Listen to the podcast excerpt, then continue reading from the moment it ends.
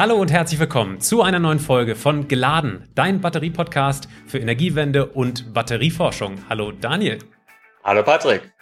Daniel, wir wurden ja jetzt vermehrt darauf angesprochen, Mensch, mach doch mal was zum Thema Redox-Flow-Batterien, Flüssigbatterien. Und heute ist es soweit. Wir haben uns zwei Expertinnen zu eben diesem Thema Redox-Flow-Batterien hier ins virtuelle Studio eingeladen.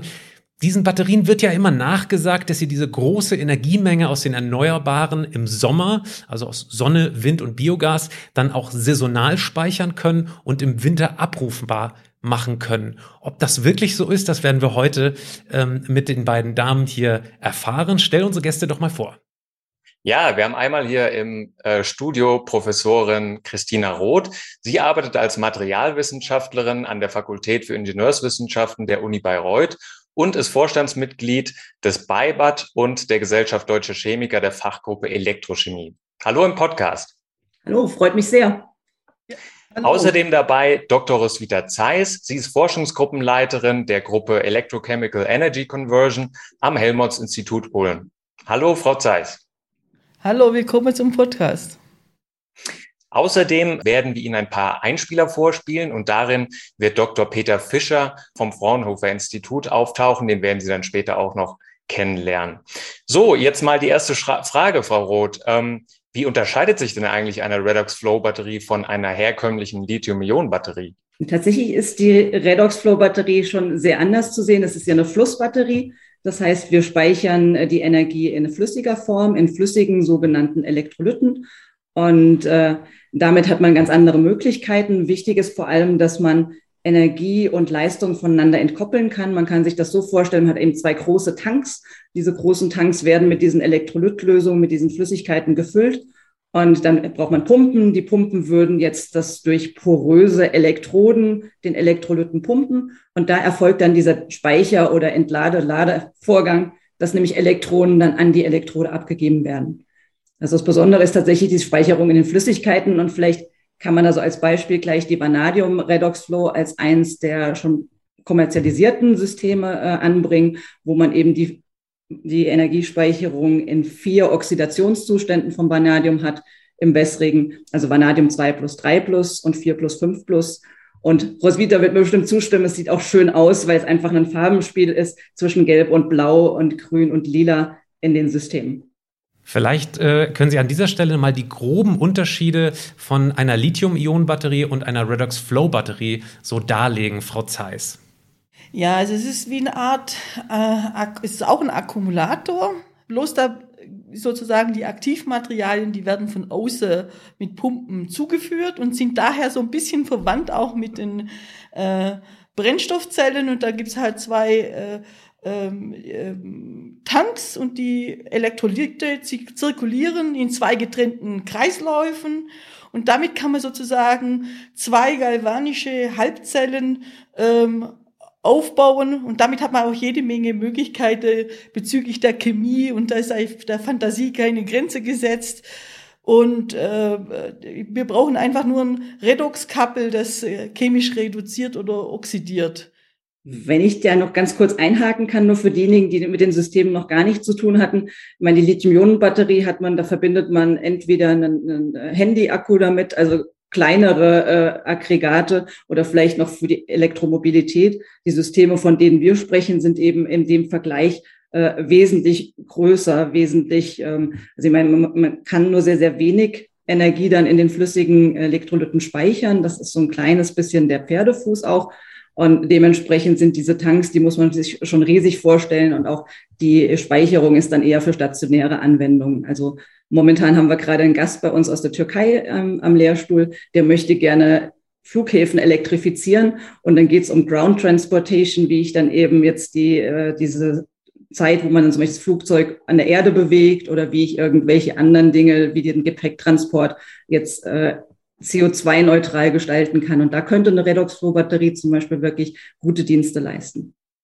Den Einsatz dieser Redox-Flow-Batterien, den würden wir später diskutieren. Vielleicht fangen wir mal ganz grundsätzlich an mit den Charakteristika. Jetzt mal zu Lebensdauer. Ich habe gehört, die nutzen offenbar überhaupt nicht ab. Also man kann ja gar nicht offenbar über Zyklen sprechen, wie bei herkömmlichen Batterien, weil tatsächlich der Abnutzungsgrad gleich 0 ist, richtig?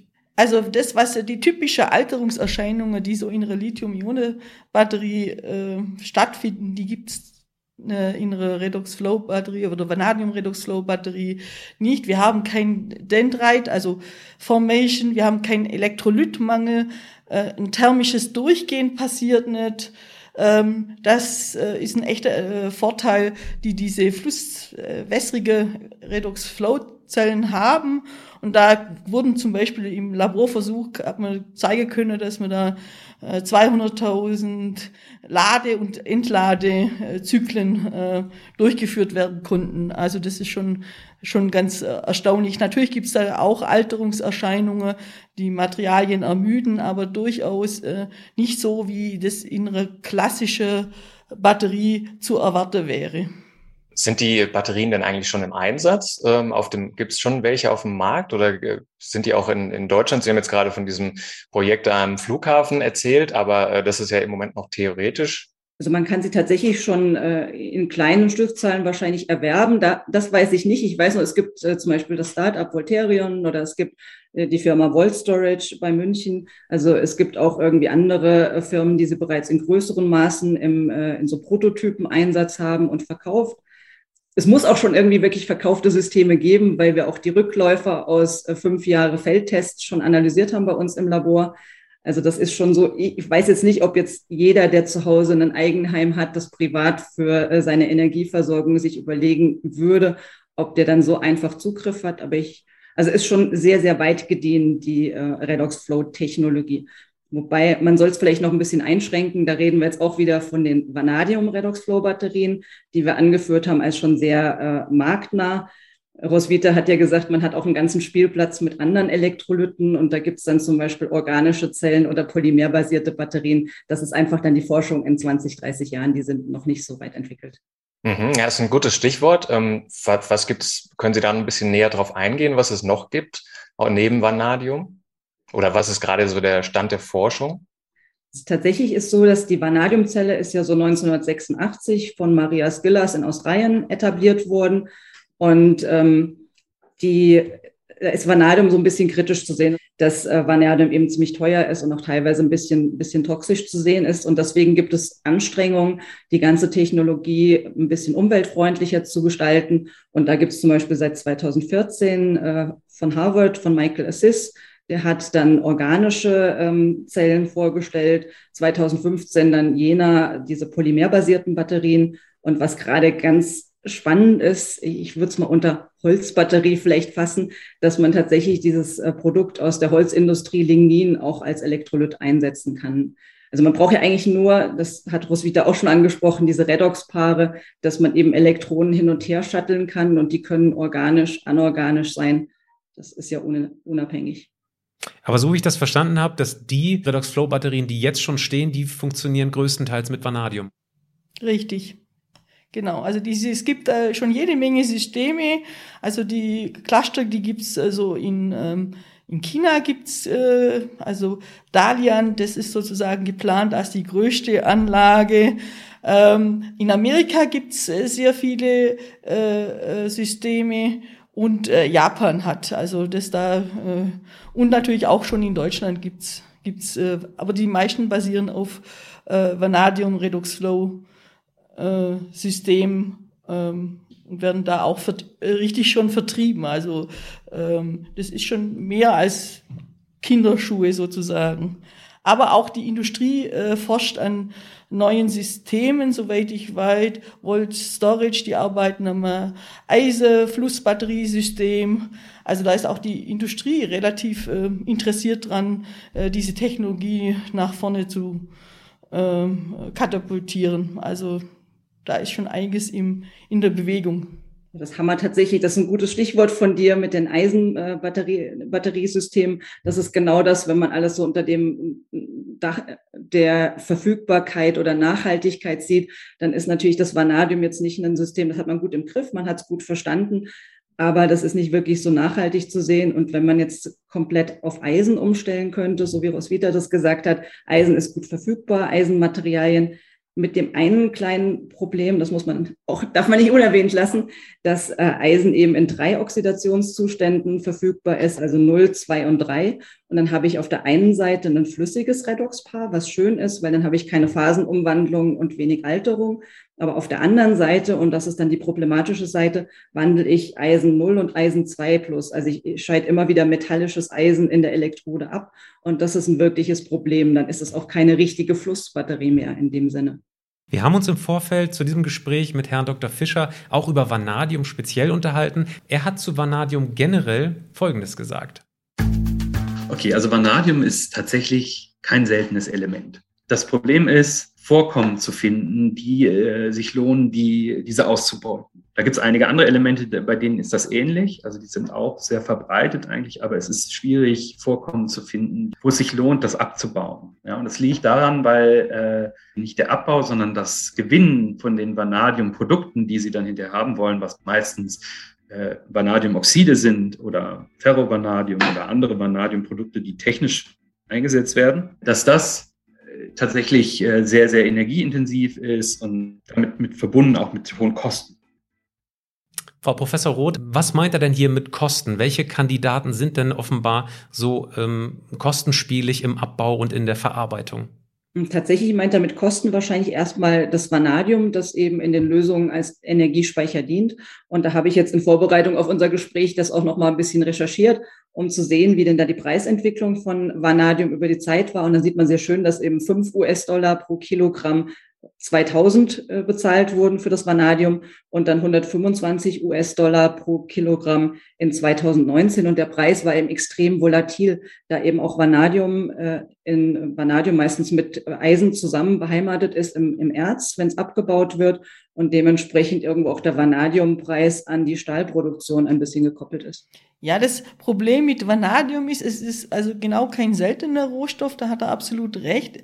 Aber zum Abbauen ist natürlich schön, wenn das in hoher Konzentration vorliegt und in hoher Reinheit. Das Problem mit Vanadium ist, dass das in der Erdkruste praktisch relativ überall verteilt ist. Es gibt es überall, ja. Und die Abbauländer sind etwas kritisch zu sehen. Die meisten Förderländer, die sind Südafrika, China und Russland. Ja, genau da liegt sich vielleicht auch ein bisschen die Problematik.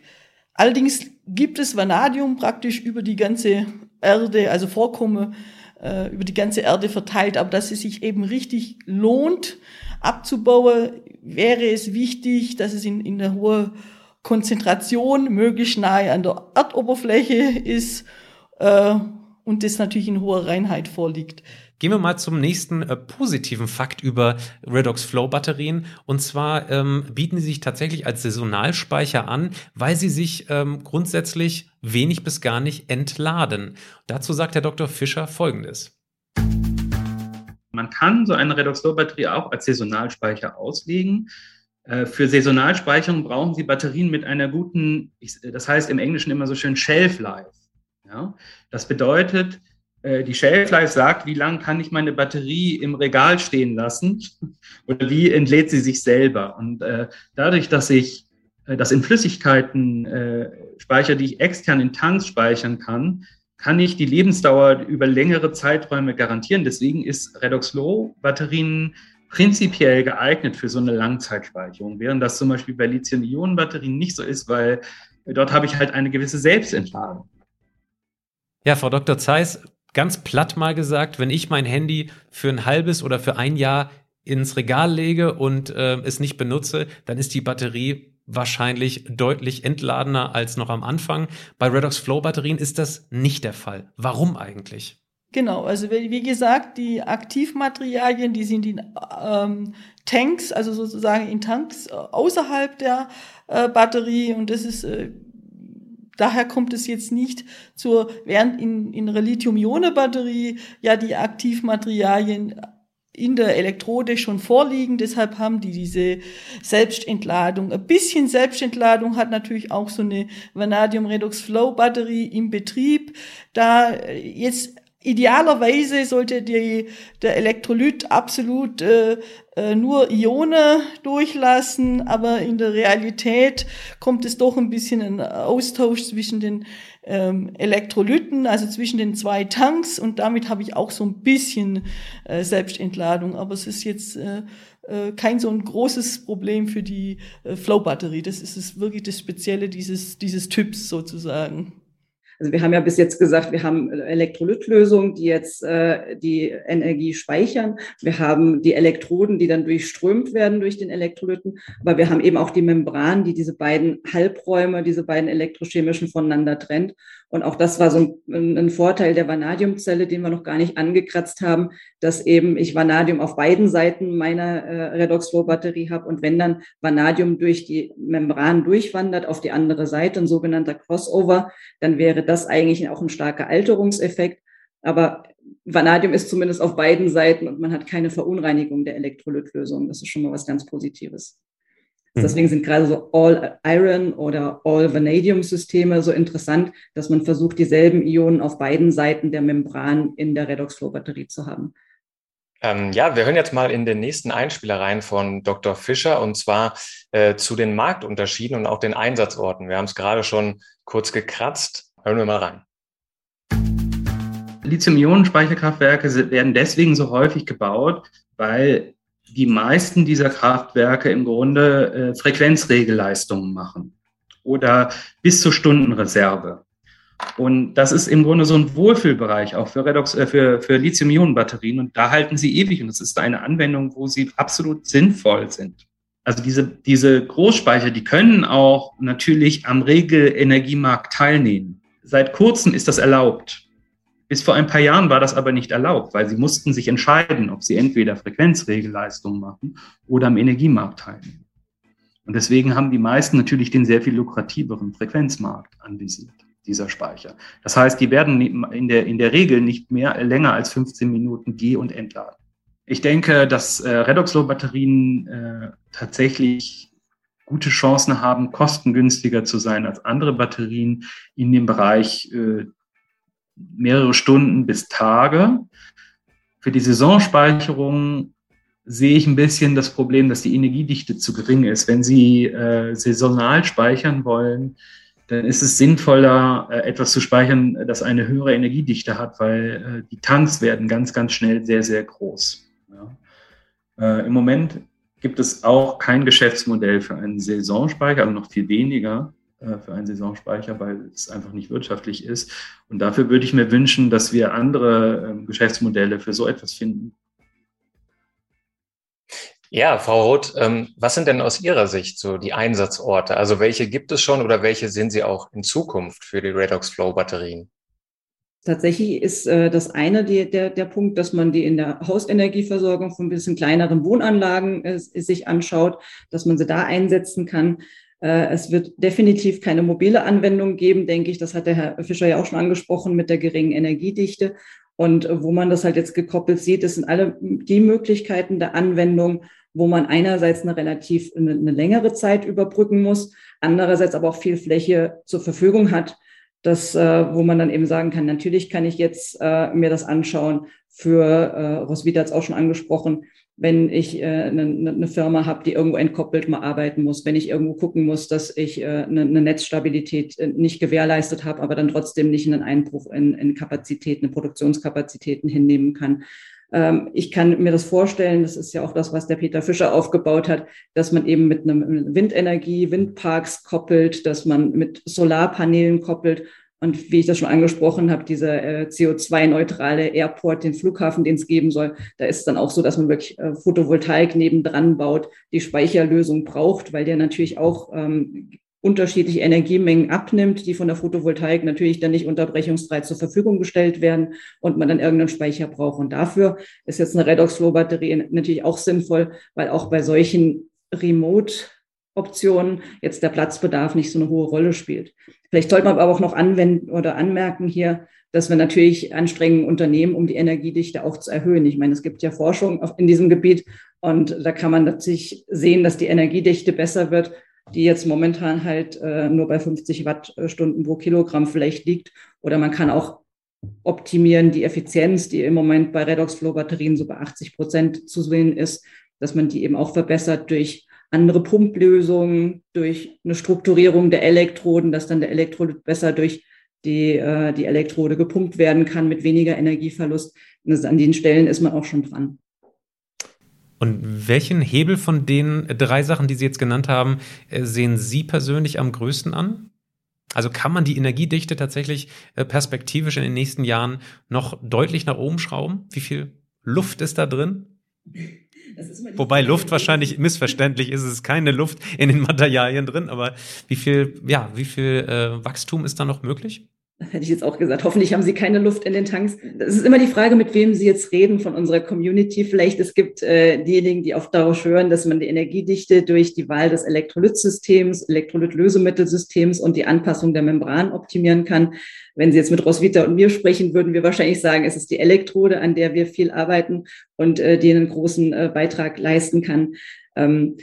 Was auch schon ein Problem ist, was wir noch gar nicht angesprochen haben, vielleicht auch lieber nicht Problem, sondern Herausforderung, dass man jetzt, wenn man wässrige Lösemittel nimmt, dass man eben auch einen bestimmten Temperaturbereich festgelegt ist, den man gerne erweitern möchte, zum Beispiel durch den Zusatz ionischer Flüssigkeiten, durch Additive zum Elektrolyten oder dass man auch da eben so ein bisschen beschränkt ist, dass man im wässrigen Elektrolyten jetzt einen bestimmten Potentialbereich vorgegeben hat, in dem man nur arbeiten kann, weil eben sonst Wasserstoff oder Sauerstoff gebildet werden würden aus dem wässrigen Lösemittel, was man natürlich auch vermeiden möchte.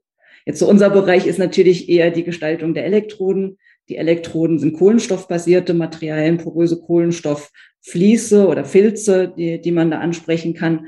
Und da kann man jetzt natürlich viel machen mit die Porosität ändern, das Material ein bisschen aktivieren und dann damit dann bessere Leistungen in der Zukunft erreichen.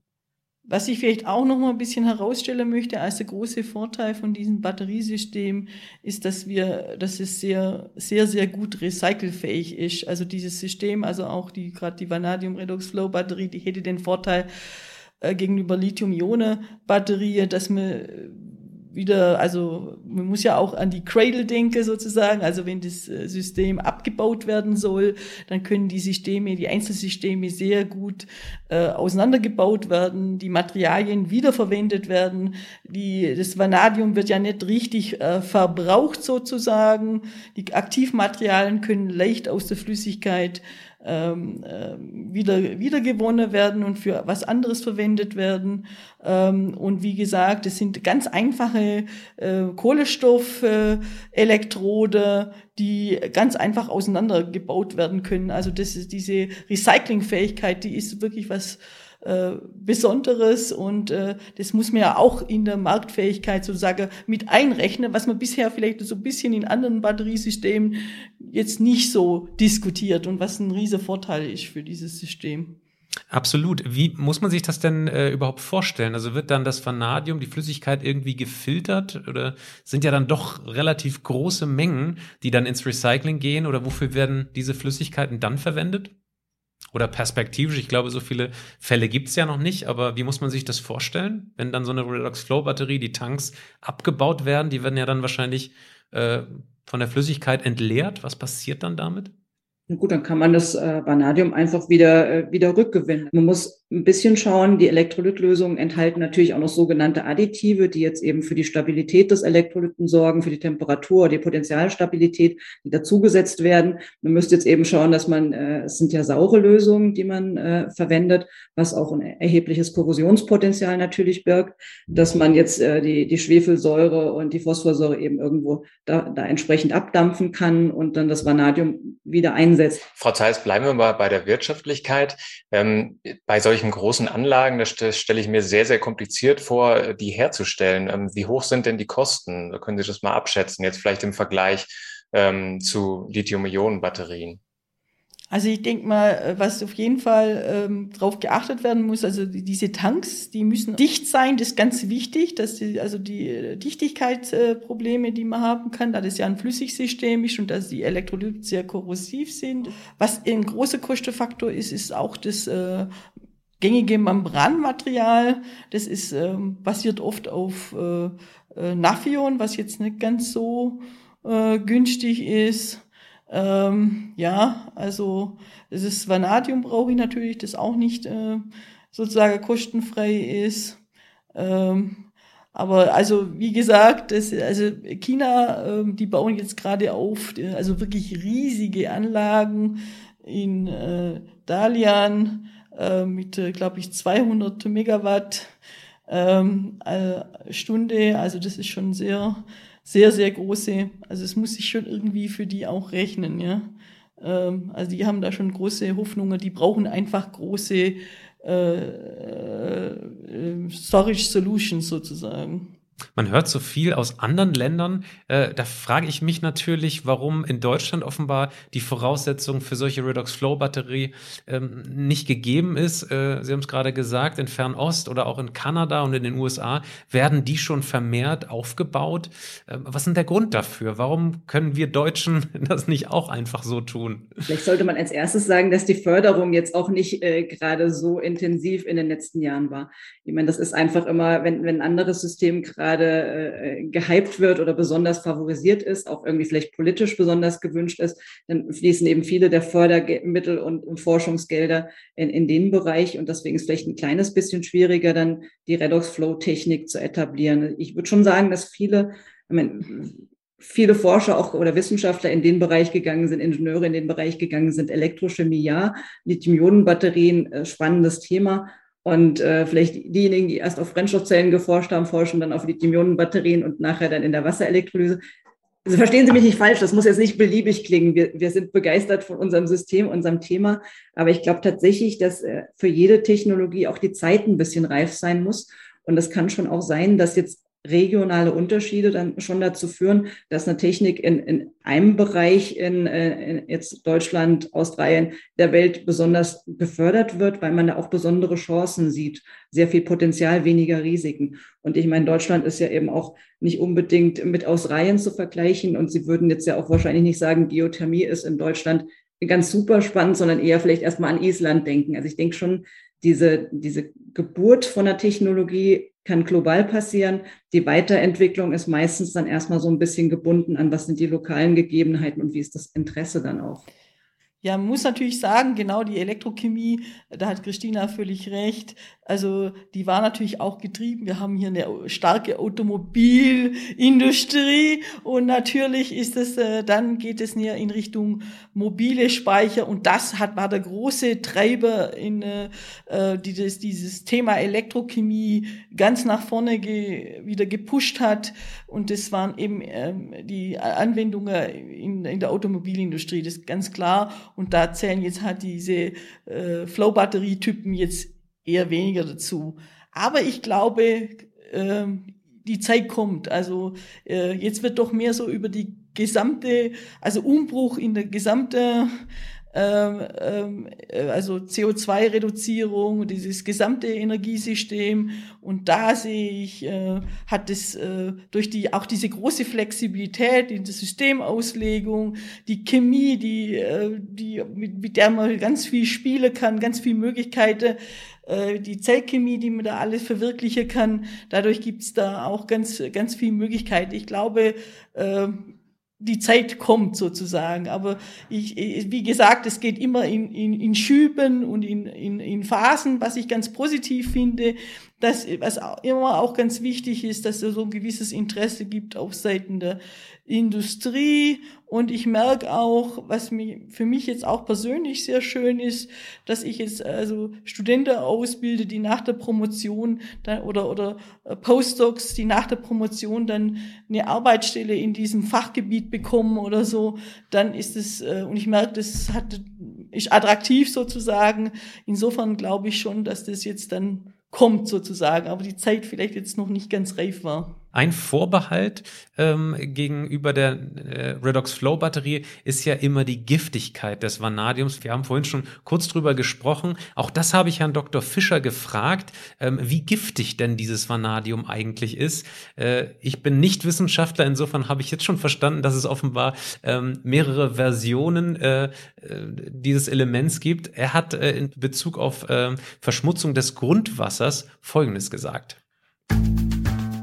Tatsächlich ist die Grundwassergefährdung von den Batterien nicht so schlimm, weil selbst die giftigste Stufe, und das wäre diese Vanadium-5-Stufe, sobald die im Grunde ins Grundwasser kommt und verdünnt wird, fällt sie aus. Und deswegen ist die Grundwassergefährdung von den Vanadium-Batterien mittel. Frau Professor Roth, was heißt hier mittel? Und vielleicht versuchen Sie mal einem Nichtwissenschaftler zu erklären, warum dieses Vanadium-5, was ja offenbar auch eingesetzt wird, dann vielleicht doch nicht so schlimm ist fürs Grundwasser, beziehungsweise offenbar wissenschaftlich noch nicht ganz klar, oder? Ich würde schon vermuten, dass es wissenschaftlich geklärt ist, dass es Untersuchungen dazu gibt. Jetzt mittel, haben Sie natürlich völlig recht, ist keine richtige Einschätzung für eine Gefährdung oder eine Gefährlichkeit.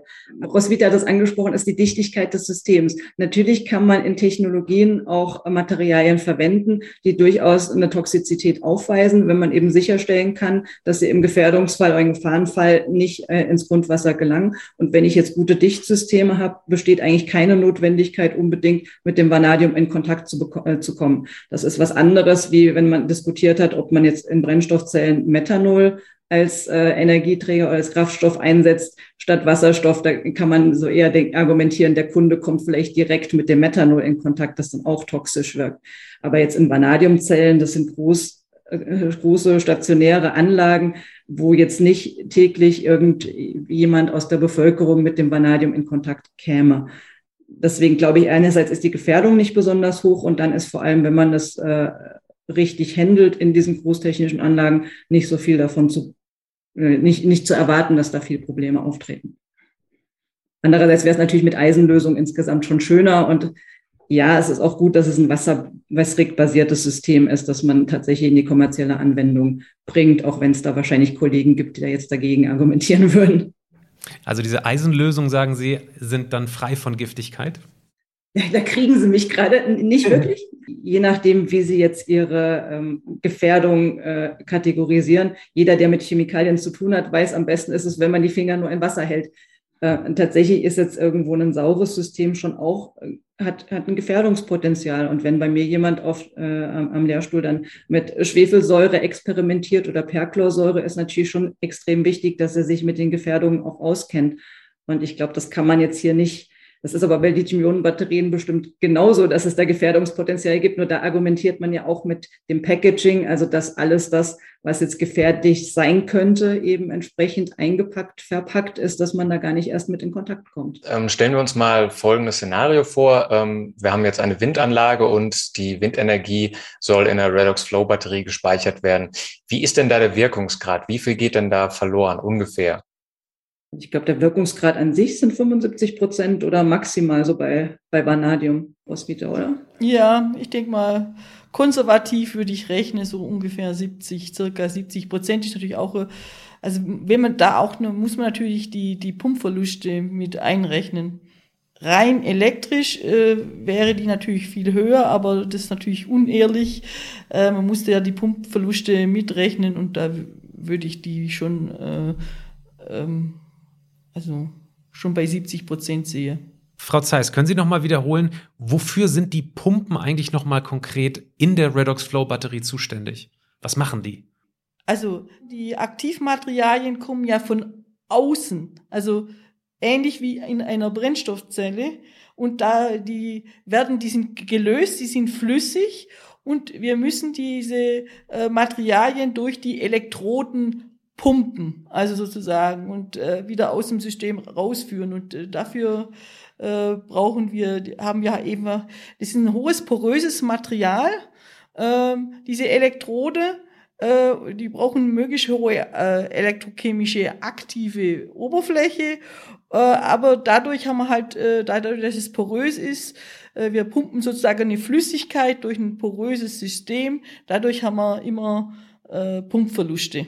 Das ist einfach gegeben. Idealerweise, daran arbeiten Christina und ich, diese Elektroden entsprechend zu optimieren, dass diese Pumpverluste möglichst gering sind sozusagen. Aber die muss man natürlich immer im System mit einrechnen, dass wir diese Aktivmaterialien sozusagen in die elektrochemische Zelle einbringen müssen. Über die Pumpverluste haben wir auch mit Dr. Fischer gesprochen. Da hören wir jetzt gerade mal kurz rein. Was natürlich die Verluste sind, sind die Pumpverluste, die sie haben. Und deswegen ist die Effizienz immer abhängig von der Leistung, die sie im Grunde speichern. Das bedeutet, wenn sie in Nennleistung sind, dann können sie die Pumpen im Optimum betreiben und dann haben sie recht gute Effizienzen. Also das heißt, normalerweise machen sie das so, dass sie den Stack auslegen auf eine Effizienz von 80%. Also Nennleistung, chemische DC-DC-Effizienz von 80%, Gleichstrom zu Gleichstrom. Und dann haben sie meistens noch ungefähr 5 bis 6% Verlust durch die Pumpen. Und dann kommen sie dann meistens so auf 70, 75%. Ja, Frau Professor Roth, Sie haben gerade die selben Zahlen genannt. Ist das vergleichsweise mit anderen Batteriesystemen denn sogar ein Minuspunkt für die Redox-Flow-Batterie? Also ich würde sagen, es ist jetzt nicht eindeutig ein Minuspunkt. Man könnte jetzt irgendwo da so Eckpunkte wählen. Die Lithium-Ionen-Batterie, mit der wir natürlich gerne verglichen werden, auch wenn sie einen ganz anderen Einsatzbereich hat, kann bis zu 90% Wirkungsgrad, denke ich, gehen. Bei der Brennstoffzelle ist jetzt ein bisschen schwierig, weil ja müsste man den Wasserstoff mit reinrechnen, die Wasserstoffspeicherung. Und dann ist deren Effizienz nicht so gut. Da ist man dann nur irgendwo so zwischen 40% und 50%. Das heißt, wir würden uns irgendwo mit der Redox-Flow-Batterie dazwischen einordnen. Ich würde jetzt aber nicht sagen, dass es ein Hauptargument dagegen ist, weil Wirkungsgrade ist eine Art der Messung, das auch immer gibt. Diejenigen unter uns, die dann sagen, es muss eine Peak Power, das muss eine besondere hohe Aktivität oder Performance sein. Aber tatsächlich ist die Robustheit eines Systems und wie langlebig das ist, eigentlich viel relevanter. Also wenn ich irgendwie so eine Abwägung machen sollte zwischen, da ist ein System, das ist super gut und da ist ein System, das arbeitet sehr lang, sehr verlässlich, würde ich immer das Letztere nehmen. Und ich glaube, das ist immer so der Punkt, den man da machen muss. Es ist sonst ein unfairer Vergleich. Vielleicht als abschließende Frage, eine profane Frage. Wie groß ist denn die Redox-Flow-Batterie-Community in Deutschland und Europa? Wie viele Wissenschaftler beschäftigen sich eigentlich mit diesem Batteriesystem? Ich würde sagen, es ist auch ein bisschen schwierig zu sagen, aber wir wollen jetzt gerade ein Buch herausgeben, wo es eben um Redox-Flow-Batterietechnologie geht. Und da haben wir jetzt 50 Autoren über die ganze Welt eben angefragt, die auch dazu gestimmt haben. Das heißt, die 50 Arbeitsgruppen gibt es auf jeden Fall.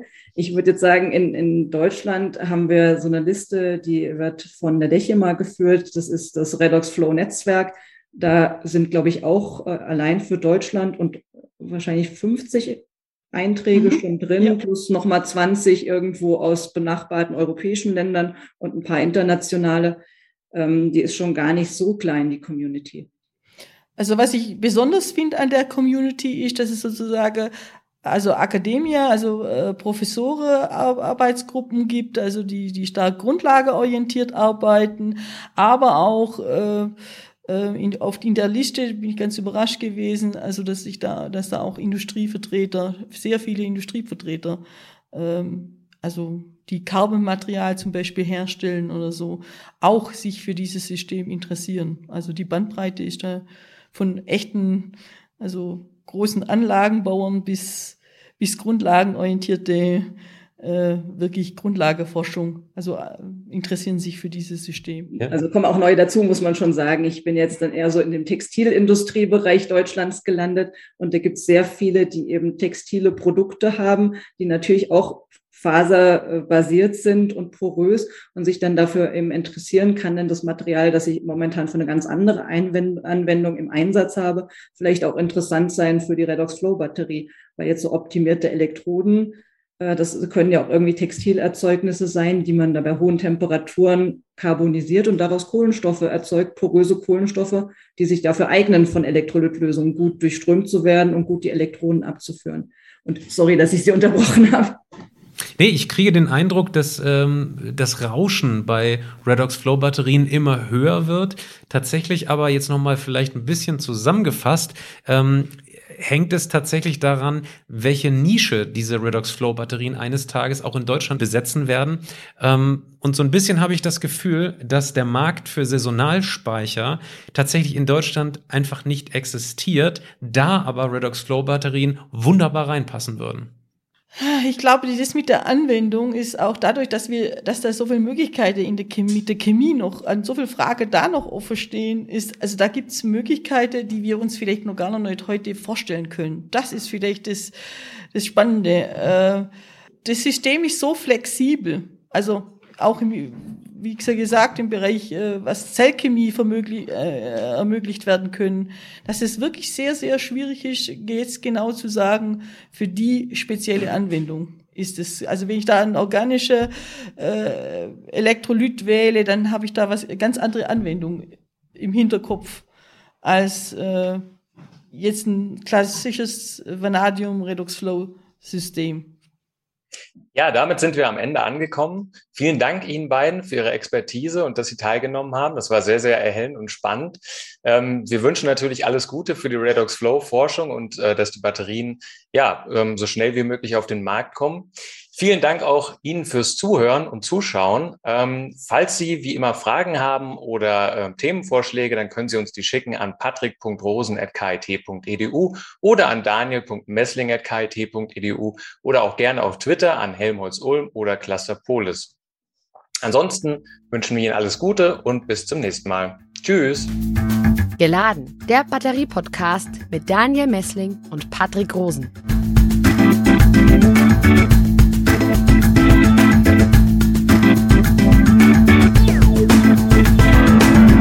Dieser Podcast wurde produziert vom Center for Electrochemical Energy Storage Ulm und Karlsruhe, kurz CELEST, einer Forschungsplattform des Karlsruher Instituts für Technologie, der Universität Ulm und des Zentrums für Sonnenenergie und Wasserstoffforschung Baden-Württemberg.